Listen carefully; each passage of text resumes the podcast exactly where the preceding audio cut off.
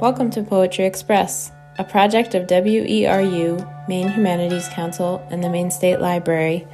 Each week, we bring you a Maine poem read by a Maine neighbor. This week's poem is Listen to Me by Christina Torres. Listen to me. I live in a world full of despair and hate. So much spilled blood on this land, no clean slates. So many unjust acts with many occurrences. The government trying to give us a bunch of deterrences. Black Lives Matter is such a strong power trip. History repeating itself, most of it we skip. That's why it continues to try and teach us a lesson. Our afflicting pain and hurt sure isn't a blessing. Listen to me so you can see what is going wrong. If we stand together, united we'll make us strong. A young black boy, dark and hooded, walking home from the store, had his innocent life taken. An unsure officer who made a choice without a second thought was well mistaken. Reaching for his drink and a simple pack of Skittles, his life gone. It was no time. It was short and little.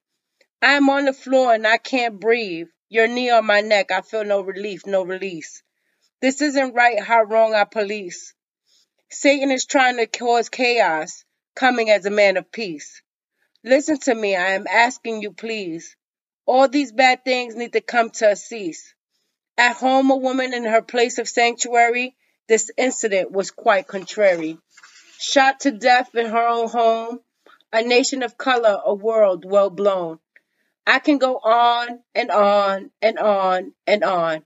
I just want you to listen to me, understand where I'm coming from.